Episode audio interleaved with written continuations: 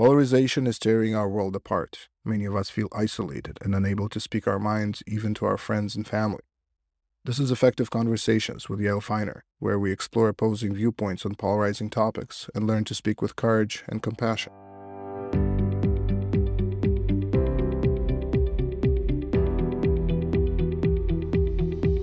Today I'm talking with Waya and hearing his perspective as a white man interacting with BIPOC people at the Fairy Creek blockade. Waya is bravely willing to touch his painful feelings and to explore the guilt and fear from being called a racist. This episode adds depth and insight about the complexity of healing the racial divide. It was really amazing to witness like just personally the evolution at the blockade because it it transitioned a lot and i i first went in the, the first week of july and i was back and forth for about two months and then i was full-time at the blockade um, for half of the month of september and all of october. And in that period of time we went from this beautiful serene community to an active blockade where like for a few weeks people were isolated up at river camp um, seven and a half to eight kilometers up the logging road. And we had to hike in through a, a route going in through the back. And it took like six hours to get there wow. taking in a ton of food in like intense heat hiding from helicopters and then staying up all night digging trenches and building structures. And it was so incredible to witness the resilience and the creativity and the passion of everybody involved um, but also really disheartening to watch it all transition and to see like all of these incredible people just become exhausted shells like that's something that i noticed at the blockade really consistently is that people would show up wanting to change the world and they would leave feeling exhausted and debilitated um, mental out. health was something yeah, incredibly burnt out. Mental health was something that was very commonly overlooked at the blockade that I witnessed firsthand. People literally just losing their identities and forgetting who they were, and in some cases, actually um, going kind of insane and needing major help to recover. It's like there there is so much beauty that took place at the mm. blockade, but a lot of oversight and a lot of like sort of almost using human life as a resource to sustain the blockade as like a primary source of energy almost like a battery. And i don't think that was intentional. It was simply because there was so much conversation and and just like conflict within people at the blockade itself. I think a lot of it was intentional. There were definitely people there who were intentionally influencing the conversation either from the perspective of rcmp or from the loggers or just mm. people who didn't agree with what the blockade was doing. That's the case with almost every movement.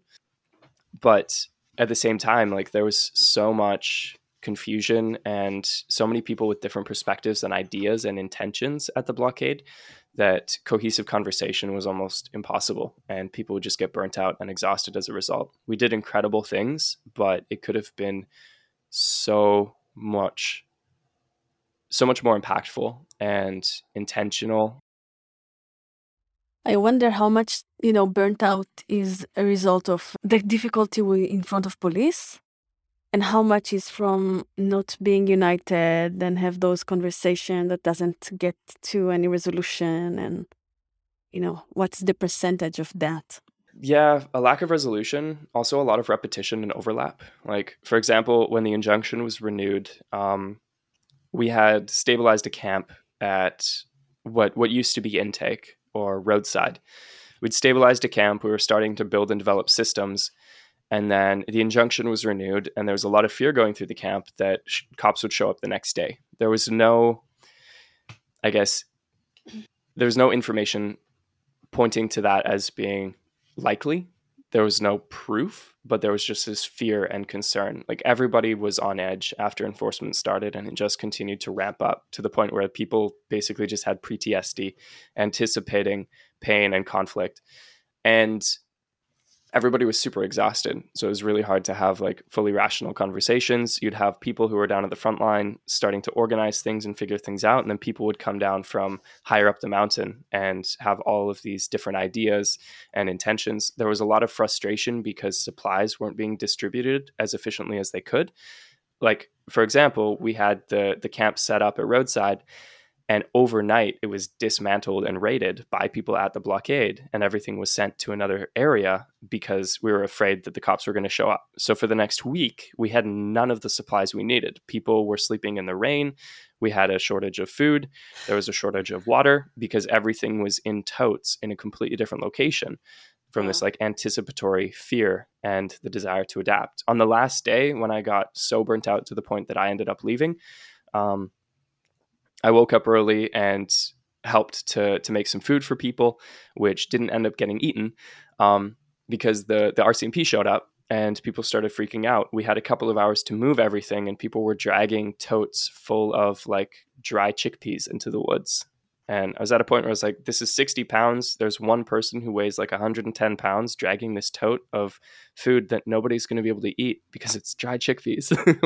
There's nothing that you can use to cook that in the woods. This yeah. makes no sense. Um, yeah.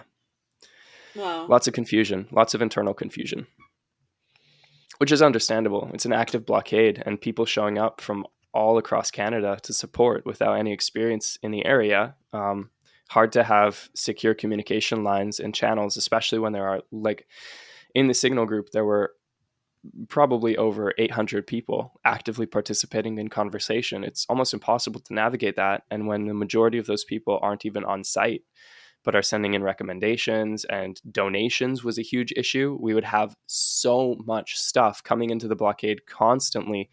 And it just ended up accumulating to the point where we said, we can't take anymore. Wow. Like we literally cannot take anymore. We have to get rid of 90% of this. People were bringing in like flotation devices and like wow. literally just using the blockade I think as a place to deposit things they didn't want. Like there was a lot of useful stuff, but who needs sandals in the middle of winter? Interesting. Mm-hmm. Wow. Would you do different this time? Like if would you, and would you and would you do it next time? yeah. Um when I first went to the blockade, I had no idea what to expect. My plan was to stay there for 4 days. I ended up staying for 2 weeks and over the course of the next 4 months, I spent 80% of my time either at the blockade or traveling to and from the blockade. I ended up getting really involved and really engaged and when I start interacting with different movements and systems by default, I sort of trend toward a, a, a position of influence. And I tried to minimize that as much as possible, the blockade. Um, I just felt like I didn't know enough, but I also wanted to help iron out wrinkles. I think if I were to do it again, I would take more time to better understand what's going on. And I would actually have conversations with the people who are really involved.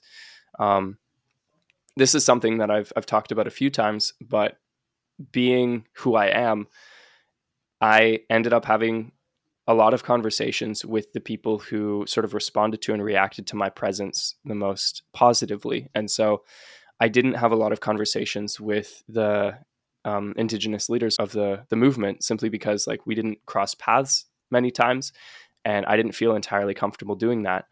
Um, I trended toward having conversations with other white people. Um, yeah and that whole sort of that tendency created a lot of disruption within the blockade at large. Like I didn't focus on creating conflict or separation, but simply by me being there and being part of the non BIPOC demographic, I contributed to that sort of growing divide that uh, so many people have talked about. So, what is so, this tendency? You you see you you could you recognize the in, indigenous leaders? Do you know not, who they are? Not really. Not really. Yeah, when I got to the blockade, there was a lot of talk about it being a decentralized movement. That's not true. Um, like there were two sort of conflicting narratives within the blockade. One was if you can get three people around you to agree with your idea, go ahead and do it because if you don't, no one else will. And the other was please don't try and change anything until you have a really clear understanding of what's going on. So we had tons of people acting like they were in a leadership position, mm-hmm. but not actually in a leadership position, like not actually knowing what was going on. And we had a lot of people who knew what was going on, um, just not really engaging or interacting with others. And there were a lot of sort of subgroups at the blockade that either had been there for a long time or just friends who had shown up who had decided to take something on that were only communicating with each other. Um, so yeah, it was it was really difficult. Yeah. and there were multiple camps running when I first got there. We had the front line, there was Peace Camp, um, River, uh, Waterfall, and then several other locations along the way. And over the the few months leading up to when I got there, the blockade had really started to solidify as several communities that were actively participating in the blockade. There were several groups that had come together um, and were actively collaborating, like friends or people who had just started to to fall in with each other because they had similar perspectives. And then there were several different physical locations at the blockade, and people yes. were constantly traveling in between them. So it was really hard to identify who's in charge of what, what's going on. When I first got to the blockade, I didn't feel comfortable going up to the front line immediately because I had no idea what to expect. So I stayed mostly around headquarters and HQ yeah. starting to interact a lot with people there. And the perspective of, of HQ was we are the heart of this movement. Like we are distributing all resources, we are the active hub for communication. Without HQ, everything would have fallen. And HQ was also preventing access through the main road in uh, TFL 46. Um, but people up at Waterfall, for example, were like, we are the active frontline. We are the movement itself. Like we are leading this and there was a lot of tension and conflict between those two groups. And so it was really difficult to identify like who is really in charge of what who can i talk to to figure out what to do. Um, especially when 50% of people would say do whatever you want as long as you get consensus from a few people around you. So it was really easy for people to say oh well i have three of my friends that i came here with and i want to build a new kitchen. So i'm going to talk to my three friends. They all agree and then we're going to get yelled at for going and trying to build a new kitchen when that's exactly what we were told to do get consensus.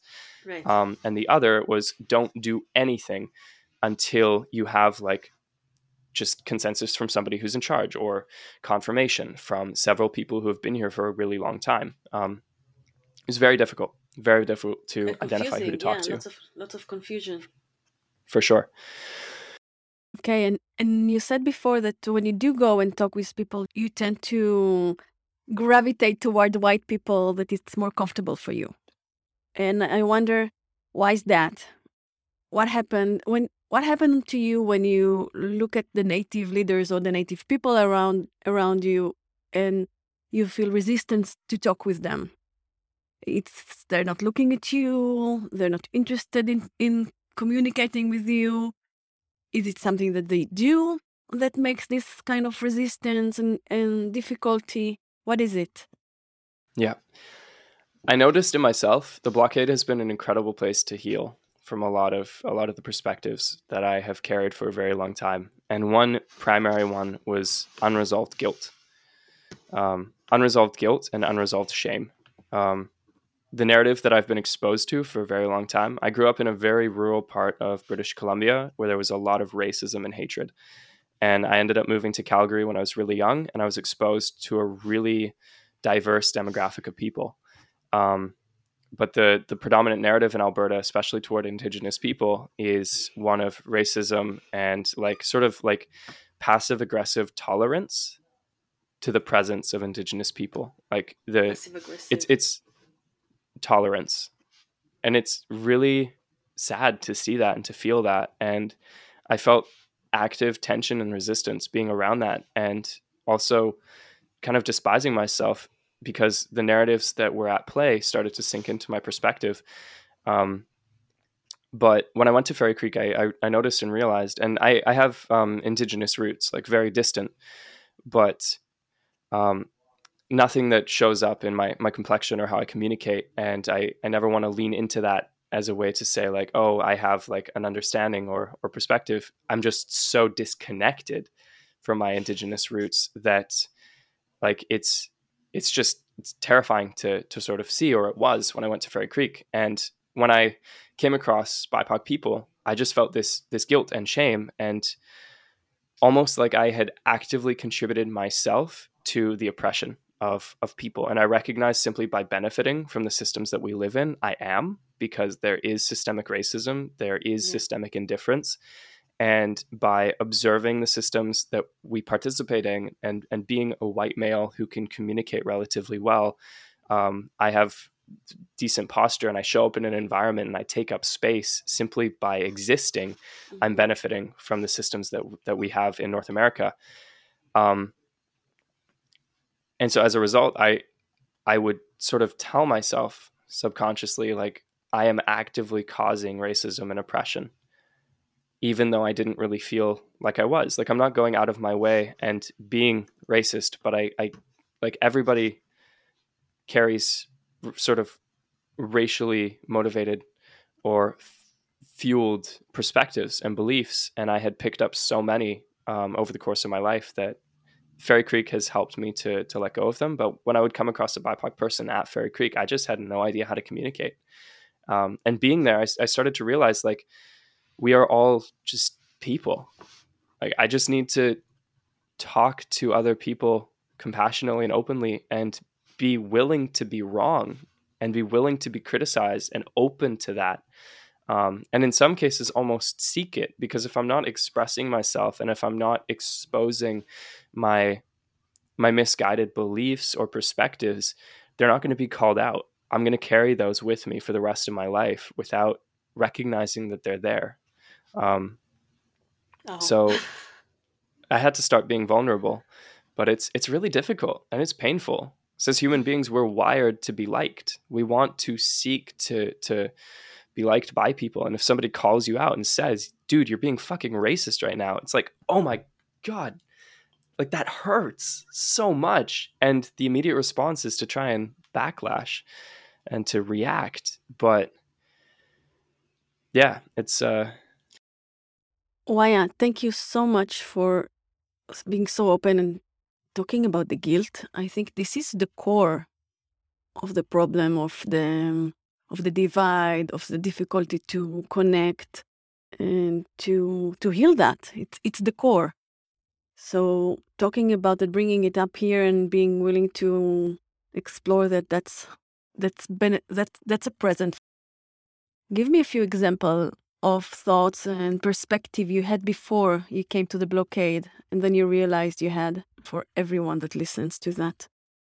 Yeah, this is honestly this is really difficult to talk about. Um, I internalized a lot of I wouldn't say necessarily superiority, mm-hmm. but just a constant questioning. The world that we live in today is very much designed from the foundations that some people are worthy of life and other people are less worthy of life. And BIPOC people and people um, of like sort of minority groups and people who uh, with different gender identifications that aren't recognized within the binary systems that we have accustomed ourselves to are often seen as sort of less than, um, just by way? default. In what way? How do you see that? You give them less food? Like what? What? what? no, totally not. Like, like for me personally, I I seek to treat everybody as an equal. Blah blah blah blah. As, but what? Oh, when you, yeah. you sit in the blockade, what's happening? okay. There's just a misunderstanding, a lack of communication, and a lack of understanding. No, no, no. I, I, need a lack of understanding now. perspective. Okay. Wait, okay. You're so, gonna have to ask more specific questions. Okay, so there is the book, My Grandma's Hands, and he's sharing their situation that white people believed that black people has thicker skin just because in older generation people that worked in the cotton field their skin became so thick and from that they came to believe that if you beat a black man they can endure it better because their skin is thicker and because maybe they're stronger.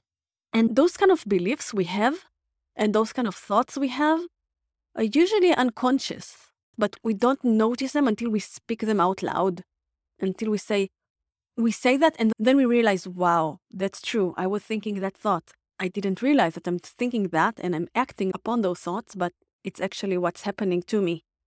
And you know, you are such an amazing communicator and you're such an amazing speaker and you have so much self confidence and you still face this challenge. And I think if you face it, everybody else face it. So going through exploring those thoughts and what exactly is happening, breaking it down will help other people to recognize the same thing in themselves and that could be very beneficial. Mm. Yeah, I think there there's a there's an active fear that I was carrying at the blockade that I still have okay. that I would come off as racist. That if mm. I come up and have conversation, I will say something that's wrong or I will say something that's triggering, and I don't want to be that person. I don't want somebody mm. to call me out and say that I'm racist because that's not my intention. There's also a lot of anxiety and anticipation. So so so like, it, it's amazing yeah. because by thinking that you might be called out as a racist you're doing that division yeah creating the division without wanting that without mm. wanting to and from one hand you said i do want people to criticize me so i can wake up from this but it's so yeah. hard so preventing yeah. this pain amazing mm-hmm. amazing this is how we contribute to this cycle yeah yeah yeah um I would say second to that as well, just not being entirely sure how to interact with people. Like there there was a sense that I had for quite a while. This this started to build up during the Black Lives Matter movement. Um,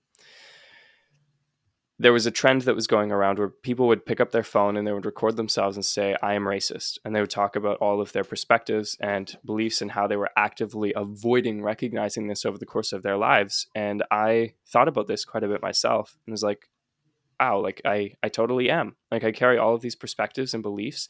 And simply, I, I, I would say, from my perspective now, what I was doing at the blockade, the act of intentionally avoiding engaging and interacting with somebody who has a mm-hmm. different perspective, belief, cultural background, ideology, or skin color than yourself out of the fear of not knowing how to interact or sort of be in that space with them, I would say that is an act of racism. You are actively avoiding recognizing, acknowledging, and being present with an individual because of the color of their skin, because it's bringing you discomfort. And that is one of the ways that I was actively contributing to racist tendencies within our society. Um, being at the blockade, I really started to explore that discomfort. And you're right, like calling out that that contrast and that almost paradox within me of like avoiding having those conversations, but wanting to be in that state so that it could be called out, so it could be recognized. Um, it's a very uncomfortable place to be as a human yeah. being um, especially when you don't know how to interact with somebody. Like do you do do i go up um, and this this is a question to to me like six months ago. Do i go up and do i say i am so sorry for the oppression that people of color have experienced over the course of do i show up at the blockade and have a conversation with a black person or with an indigenous person and say i'm so sorry for the like hundreds of years of oppression that your people have experienced? Or is that completely just out of sorts and inappropriate to say in that moment? It's like, do do I have a conversation with somebody who identifies as transgender and say, "I'm so sorry for the pain that like people who look like me have placed on you. I'm so sorry for the the lack of understanding, for the lack of communication. Like I want to actively contribute to healing, but is calling that out a problem in itself? Should I just be around this person and act like they're not different than I am? like what what is the approach that we take? This isn't something that's that's talked about in society. It isn't something that is shared in the education system. It isn't a conversation that I've heard happen around dinner tables. Um, yeah, it's it's very difficult. And I have quite a few friends, for example, who have come out as transgender in the last couple of years and have um, uh, gone through uh, hormonal hormonal uh, treatment therapy and um, have had surgeries, and I've had conversations with them, and like looking at my life personally, it's so strange because on one hand, I recognize that I'm actively contributing to oppression simply by being who I am, and I feel guilt because of that. And on the other hand, I am actively reaching out and trying to call out my own limitations and perspectives and beliefs and ideologies that I'm holding and carrying and accidentally perpetuating simply because I haven't recognized them. Um, but I'm also super afraid of like taking the wrong step or overreaching or making a mistake and stumbling and one being called out. And I think the foundation of this is hurting somebody actively hurting somebody and reinforcing this cycle of oppression. And that's something that happened a lot at the blockade. There was a lot of, like, everybody showed up with good intentions for the most part, but there were people who were accidentally overstepping. And this was one of the major conflicts that happened between one of the BIPOC groups and several primarily white individuals um, working in the, the social media space there was fear and anger and hatred coming from the BIPOC people, which is completely understandable because, like, in that position, they have descended from many generations that have been oppressed, have had their culture, their language, their history, and belief systems stolen from them and replaced with something that feels so strange and unfamiliar and and fake. Um, people are trying to take back their power I respect that so much. Um, but the the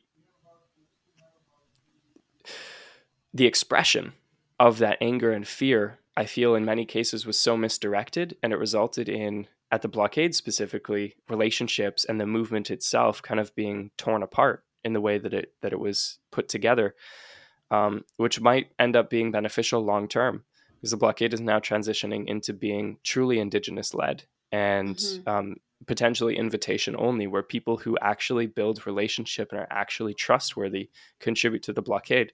The downside of that is like Wet'suwet'en, it might end up being forgotten by the general public because when you have a large group of white people that are being sprayed in the face with pepper spray by RCMP, that goes viral. Whereas unfortunately, things that have happened at Wet'suwet'en, where like indigenous people are being dragged across the ground by their legs, the way that our society is constructed, it just doesn't spread as quickly or it doesn't garner the attention that a couple of white people would, which is like really devastating and frustrating to observe. Um, it just seems to be the the case with the, the current structure that we have. Um, so the RCMP were more violent with uh, Wet'suwet'en? There is a lot of aggression at Wet'suwet'en that hasn't necessarily taken place at Fairy Creek, but I would say overall um, there has been more. I don't know. It's it's really hard to contrast the two because the white demographic at Wet'suwet'en is a lot lower, so it's harder to recognize like at Fairy Creek, we had specific examples where there would be a large group of white people surrounding BIPOC people, and the RCMP would push aside the white individuals and grab the BIPOC people. There are so many videos of that happening. At Wet'suwet'en, there just isn't a a population sample to sort of observe that within. Um, it's majority indigenous people, and their approach is completely different. Where they say, like, if you have anything that you want to bring up, if you have any questions, this is exactly what's happening. You're stepping onto our territory. You're going against the regulations set by UNDRIP. You are going against the regula- regulations set by Canada.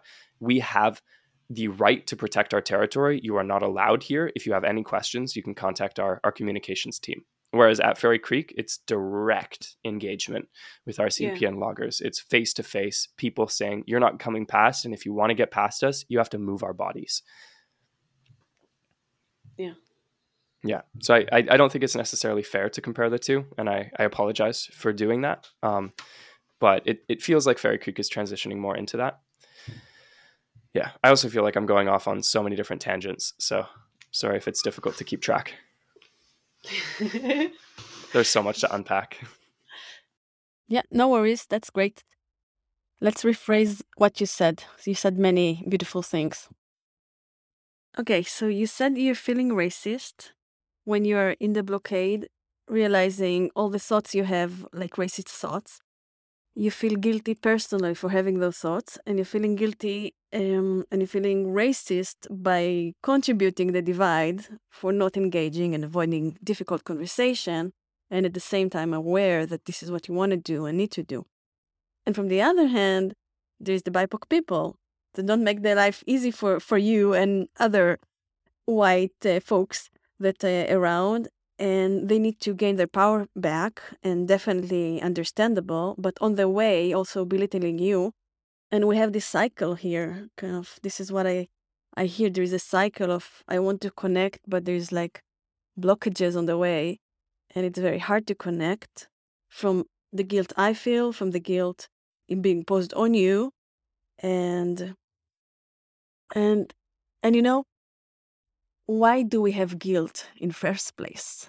Like why we have this emotion? What is it coming to teach us? And i think at least most of us believe that if we feel guilty we will do better we will do better next time we will know that we made a mistake and it will improve our actions and I think the question is is it doing that? Is it if it's doing that, so great. Feeling guilty is the right way to do, you know? But if it's not doing that, but if it's not doing that, so what does it do? How does it feel to feel guilty in a situation when you wish to connect, when you wish to engage, when you want to express how much you care, and the guilt actually prevent you from doing that. And the other point you mentioned, and also Driftwood was talking about that too, that if who I am is imposing more damage, eventually I will disengage. Eventually, I don't want to create any harm to other people, so I will back off. And is it really what we want to create? Because this is division. This is not unity. This is like so. It's a question. It's it's it's a very important question. I have no answer for that, but it's that's the result that will happen if we will feel so guilty and by being who we are, we create more more harm, right? Yeah. Yeah, exactly. Another way to look at it uh, that comes to mind is what's the goal? What is our goal? Is our goal is not to cause any harm by evoking discomfort emotions, and that lead us to avoidance and creating division by avoiding, or the goal is to find a way to work through differences, and that also go goes through the discomfort. And in a, a podcast, really good one that I love, the Life School podcast, and I'll add the link in the description. She's talking there about pain now or pain later. And there is always pain in life. We can't run away from the pain. We can't run away from the discomfort, but we can choose which one we want to engage. And this is very powerful for me, very profound to, to remember that I can engage right now with the difficult conversation and face this discomfort, or the other choice that I can face avoidance and division and self isolation because I didn't engage in that. So it's not that it's going to be easy either way. It's going to be difficult either way, but which one you want to choose? Yeah. Yeah, exactly. Yeah. Yeah, I think that's a really valuable observation um, that you mentioned. Like the the tendency around discomfort and just not knowing how to approach conversation usually leads to avoidance. And like that by by default it's sustaining the systems that we have because it's avoiding putting them into question it's avoiding like the opportunity to recognize the differences that people have or the similarities and and commonalities that people share and then being able to say like the system that we're within doesn't accurately represent who you are or who I am and it doesn't really allow us to interact with each other as we want to or as we could so we should work together to change it. Um, and over the course of my life, that that has been a consistent barrier. It's like the fear of coming off as insulting or belittling or just completely unaware of the experience that somebody else is having. Even like you said with with a family member who who has had somebody close to them die. It's like how do you approach that conversation in a way that will be accepted understood and then reciprocated by the other person? It's so much easier to avoid approaching that to begin with but so much more damaging long term. And it really takes courage to sort of to to bypass or to just step through that and to approach conversation. But uh, yeah, Fairy Creek has helped a lot with that, but I still have so much work to do. So much work to do. You know, in my research about uh, hot topics, conversations, and difficult conversation, I realized I cannot avoid conversation anymore. Because when I'm avoiding conversation, I already it's a decision by itself to say i don't want to talk with this person so i'm doing the divide already. This of the avoidance and so i started to to be more humble and say things like i don't know what to say. Like i asked marmar um, tell me about this gender thing you mentioned stereotypes no i don't know what is it right? And i started to say more and more about i just don't know. Somebody died in my family. Um, it's somebody's like my grandma just died and and I was thinking, what should I say to my uncle and what should I say to his kids? And I'm not there. I'm in Canada. And should I say I'm sorry that I'm here or like I'm sorry in their loss? I'm sorry about our loss. Like how to say that? And then I decided it doesn't matter. I will. Uh, it's better to to stumble, to fail, instead of not saying anything. And and that's you know my my approach today yeah yeah And why do you why do you think that's so difficult I think you said it. It's the it's to be mm, pointed at as you did something wrong. And I think when we grow up, we being wrong is like death. We hmm. want to make our parents pleased. Uh, we want we need to be loved, and to be loved is life. Then they will protect us because we are so helpless. And if we didn't overcome this step to be our own adults, and to know that I can provide myself and I can support myself emotionally mainly.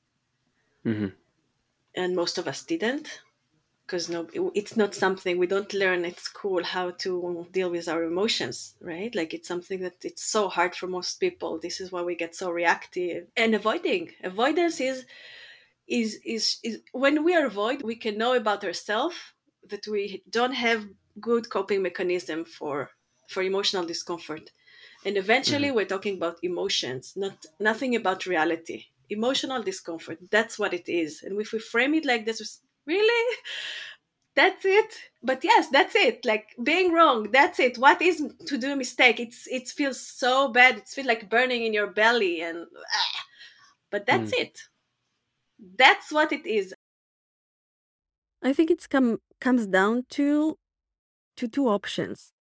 The first option that most of us do is to avoid and then now we know that it contributes to the divide. It contributes it contributes to feeling apart feeling disconnected from people that we love people that we want to to work with and to to care for.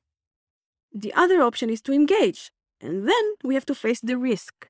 We might not know what to say we might trigger them it might not be the right thing to say.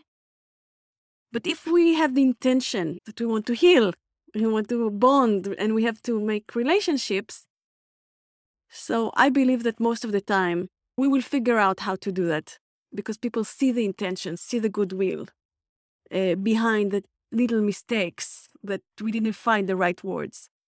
And we can say, like, we can start with intention. Hey, I have intention to to connect with you and to get to know you, but I don't know how to start. Would you help me? you know i don't know how to call you are you is it insulting to say native indigenous first nation what's the best way you want to call or just your name do you want me to talk about your past do you want me to acknowledge that or do you want to put it aside and each one of us is completely different we're different we can't assume that everyone will answer the same thing that all native people are the same. We can't assume that. It's not true. We're not the same. Not each white person is the same, right? So we have to ask that. Yeah. Yeah, and uh, in recognizing that, like the only options moving forward are like you can avoid, you can continue to contribute to that divide. You can say like, all right, I'm I'm just, I'm just going to jump into the water head first and just say whatever and if it comes off as insulting, at least I tried or you can take the path that you just that you just clarified and say like I don't know. So approach the conversation from a point of curiosity and and questioning in order to figure out like what terminology to use and what are the sensitive areas and how do you navigate those sensitive areas from that other person's perspective because it's their experience. It's not it's not mine to assume. And i think i've i've been doing that personally for quite a long time. Like my education on indigenous people was so stunted in high school um, and in, in school in general, I had Aboriginal education, and we, we learned how to make moccasins out of like paper and we learned how to bead different different uh, designs with different colored beads. Like it, it was so limited. We had a couple of people come in who would talk about their experience as an indigenous person, but they were talking to a group of like 12 year olds. So they're not going to talk about genocide. They're not going to talk about the, the history of oppression and the experience within residential schools. They're not going to talk about the cascading effects and impacts that it's had on just the mental well being and physical well being of the descendants of people who came out of those systems. Um, so it, it really is up to individuals to seek um, education.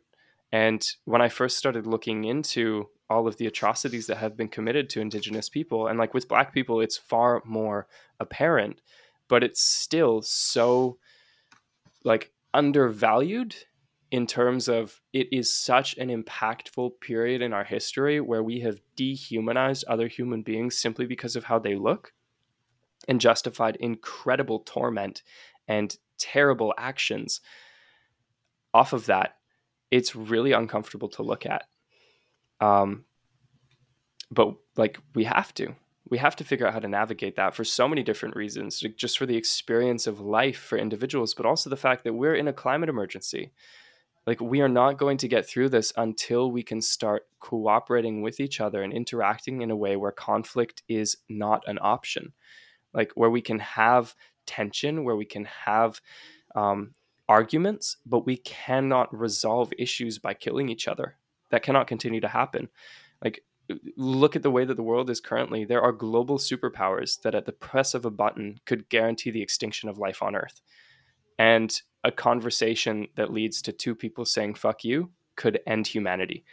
That's that's unacceptable. Like we have so much potential. Yeah, we have so much potential as a species we need to move in a direction where we can create a world where collaboration and compassion and beauty and creativity are default. Um, so, like in my own life, that that comes from what you're saying, just recognizing that I don't know, and I can approach conversations by saying that and asking how to how to work with people and how to communicate. Yeah, up until now, I, I have totally just been assuming and avoiding. I think you're being too hard on yourself now. I think you're you did amazing and just willing to be there and observe the discomfort and engage with it and unpacking all those thoughts and doing this decolonization work. That's that's a lot. So you're doing really good. Yeah. And something else you mentioned that i want to to touch upon is the education piece that native and BIPOC people tell you go to educate yourself, go go understand first the history. And I think it's very, very important and valuable that we will have the knowledge and that we understand what what they what they dealt with and how we've been lied to. Right? Like there's so much to unpack here. But there's something that is missing and is like really itchy for me is is that when we do it ourselves in our own house, reading our own books, we are not really engaging with each other. We are not creating relationships. And I think at least what I understand, like the native way is to build relationship, build relationship with the land, build relationship protocols before you even come to the land and and build relationship with each other. And and for me, and this is really personally for me, but sharing my struggle to someone that cares and I look them in the eyes and I see how much they care and they can cry with me. And what can be possibly more healingful than that? you know and if if you take the if you have this ability to for for each one of us but like for I, I think again like i'm not native and i'm jew. I have holocaust. I have other other issues. But you know like i'm thinking that if i have this uh, opportunity to share to share it to somebody that really cares that asks questions it's an opportunity for me to go through this process and reflecting and understand myself better because I'm talking about it with somebody's asked question, like we're doing now, right? And also just think that the other person really understand me and really cares, and this is healing. Yeah. Yeah. Yeah, I, I completely agree with that perspective. And around truth and reconciliation, I really love that reframing of that statement because up until now, it feels like it's been a, a huge buzzword um, within politics, especially lately and hasn't actually been recognized as what it is. Reconciliation is the process of two people coming together and building relationship. And it's like it's necessary to recognize that truth is subjective. We all have our own experiences, we all have our own interpretations of the world. There is no like single truth that sort of can guide us forward, but we have to be willing to share our individual truths and to reconcile our differences, to build relationship and to come to a common understanding of, of where we stand as individuals. And um, your observation on like the responsibility of Indigenous people to assist in the process of education, I think is really important to mention because that did not really exist at the Fairy Creek blockade in the, the places that it should have most in the areas where there was direct conflict between BIPOC and non BIPOC people, there was a lot of accusation and a lot of frustration. And I noticed this in particular in conversation between a group of BIPOC people and um, one of my close friends. And I, I focused on building friendship and relationship with everybody. And I stood in sort of a gray area, probably just because I didn't voice my opinion and perspective. And the few times that I did, I was very quickly shut down um, specifically by BIPOC people. When the conflict between these two groups started, there was a lot of request and asking for the acknowledgement and recognition of the things that the white people did that the BIPOC people felt were unacceptable and were wrong and hurtful. But then when those things were acknowledged, and I recognized they were not acknowledged specifically because the only communication channels to acknowledge these things were like Signal, where there were 800 plus people that mm. like nobody is ever going to meet every single one of those individuals. So if you were to call out exactly what you did and what you said to a certain person, it can be taken completely out of context and you become a demon to hundreds of people that you'll never meet. And that news spreads so quickly. So to avoid self ostracization, um, these people wrote apology letters and sent them out into the signal groups and were immediately shut down by the BIPOC people saying, Your apology isn't enough. We don't accept it.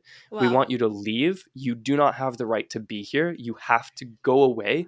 It's simply like, You make me uncomfortable to be around. And I don't feel like I can communicate with you because you're not accepting me just essentially belittling you and berating you constantly every time we come across each other there was a lack of communication from both sides and a lack of understanding where like it could have been resolved so easily if the two groups had just sat down and talked. And there were many moments where that would happen but it was essentially one group saying you did this. No i didn't do that. You did this. Oh i don't really see it that way.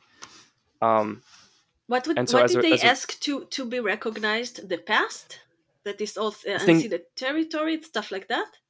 No no. Things that happened directly between individuals. So mm a lot of people have already mentioned there were there were several people that um, have been accused of uh, sexual assault, and in conversation with a couple people who were accused, I don't really like what are what are the lines of that? Like what what is what is the precise definition that we're working by? And like I, I never got specifics from any side. I would ask questions to BIPOC people and they wouldn't give me specific answers on like what happened. And I would ask the white people who were accused and there were no specific answers or details.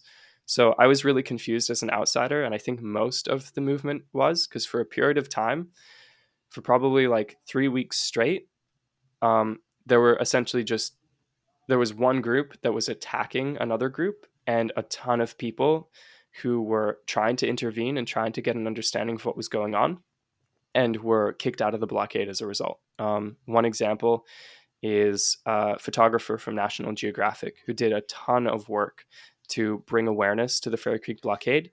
And she ended up being accused for being, I think, racist because of a couple photos and things that she um, like messaged onto the signal chat and that was not her intention. That was not her focus. But as a result, she was bullied nonstop for about a week straight and ended up leaving because she just couldn't continue to take the the aggression that she was being faced with.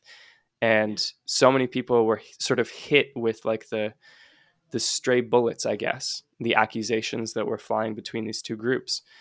Um, and one of the major things that was was being said by the the BIPOC group was you need to educate yourself, and there was no direction. There was no assistance in that process. There wasn't recommendation for like books and podcasts to listen to, but there was a constant follow up of like, have you educated yourself? Have you educated yourself? And if one thing was said wrong or interpreted wrong, the assumption was made that this person wasn't taking it seriously and wasn't following through with their promise to educate themselves. So it's like that that alone creates conflict and tension. And where do you start? Do you start at like the, the beginning of human evolution? Because that is probably the point in which the differences between individuals began within our species. Um, and yeah, like there there was this is there was a lot I, of conflict and. I, I, I want to stop there. here just to breathe because it's so yeah. frustrating. it's just so frustrating. Mm-hmm you know wow mm-hmm. it's so frustrating to to be in a situation when you really come with a good intention to do good. Yeah. And you feel so helpless. But maybe if, to, to make it simple white people came with good intention to help felt not understood not valued. Bipoc people feel everything is so triggering. Everything is so emotional. Everything you say is hurting. Everything you say you don't understand. Everything you say is racist. Everything you say is overstepping. Everything you say shows your privilege and and how you don't notice your privilege. So mm. like with this photographer and with all the other examples it's like everything everything everything. And you don't find yourself around that. Mm-hmm.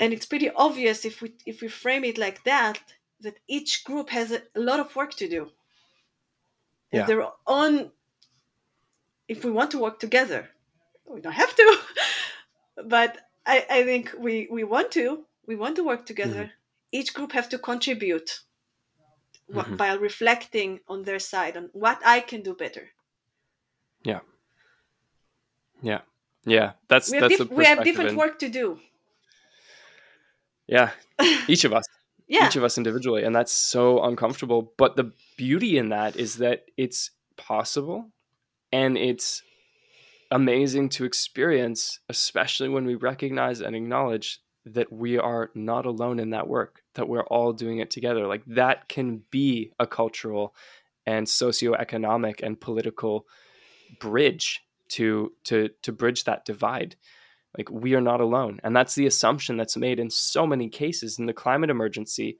The vast majority of people don't even pursue education to question how they can take action because the primary response that I've heard so many times is what can I do? I'm on my own. And that's that's the assumption that's made with everything. And I would say like that that is sort of the the one of the guiding narratives that has resulted in so much division globally is the fact that we think we're alone. We're not actually, it's just completely self imposed, but it's really easy to believe and to believe consistently, and then to have that narrative drive the action that you take. Yeah. Yeah, we're not alone. We are in it together, and the people that is harder is the most hard to talk with are the ones that need this conversation and connection the most. And it's hard. It's very, very not comfortable. Yeah. Yeah, I hope so too. And a, a quick aside, something that I'm going to take away from this is um maybe even in conversation, in the like when I acknowledge the differences and the lack of understanding and the fact that I know nothing, say like I'm seeking discomfort. I want for the things that I have carried for such a long time that are not relevant or are hurtful toward you or toward the world, I want that to be exposed. So, can we have this conversation? Can you help to guide me through the discomfort? And can you help me just better understand your perspective so that I know how to navigate this this conversation, this topic, the experiences that you have had? I have not had them personally. And uh, like that that's going to be really really helpful moving forward because like even outside of conversations around race and perspective and ideology, even just systems that I'm unfamiliar with, I have felt a very strong urge for most of my life to just sort of feign proficiency or pretend like I know what's going on. Like if someone says, "Oh, like you probably know how to do this, right?" If I have no idea how to do it, I won't say yes, but I'll sort of just like slightly nod my head or like if I shake my head, I'll go, "Mm-hmm." Like mm like yeah. express hesitancy but lean toward yeah of course i know how to do this and then just try and catch up as i go along. That happened with pruning the, the work that i'm doing now. I've never pruned a fig tree before in my life but people reached out and they're like hey we have fig trees that we want we want you to prune. So i would book them in and then i would watch youtube videos on pruning fig trees for hours and hours and hours. Unfortunately it's worked out well but in more difficult conversations that's really dangerous Thank you for listening to the Effective Conversation podcast. To hear the other side of this story, please listen to Marmar's episode. It, it breaks my heart knowing that and seeing and witnessing this firsthand indigenous people trying fighting so hard to the point of tears to try and have their voices heard when they are continuously talked over by white people it happens so much. Every circle that we would have, it's like some freaking white guy has his hand up and is telling them how they're wrong or how we should be doing this. For more white people perspective, please listen to Driftwood episode. Um, well, there was a circle gathering. Grandma Losa was starting a circle, and I had been working all day, and I was on my way back to go do some work, and I was talking to somebody, and I have a really big voice, and I try hard sometimes to be a smaller person than I am, like a smaller personality, because I can I can be very loud, which is great if I'm your biggest fan, and um, not great when I need to be smaller. Um, yeah, and I was talking to somebody, and it was louder than I was aware of, and this person just came up to me and said, "Who are you?" To speak over Indigenous voices. You are not welcome on this land. You need to leave. Thanks so much for taking the time to listen, to reflect, to feel, and to heal. And don't forget to share the podcast to support others in healing the heart, healing the divide, and healing the planet.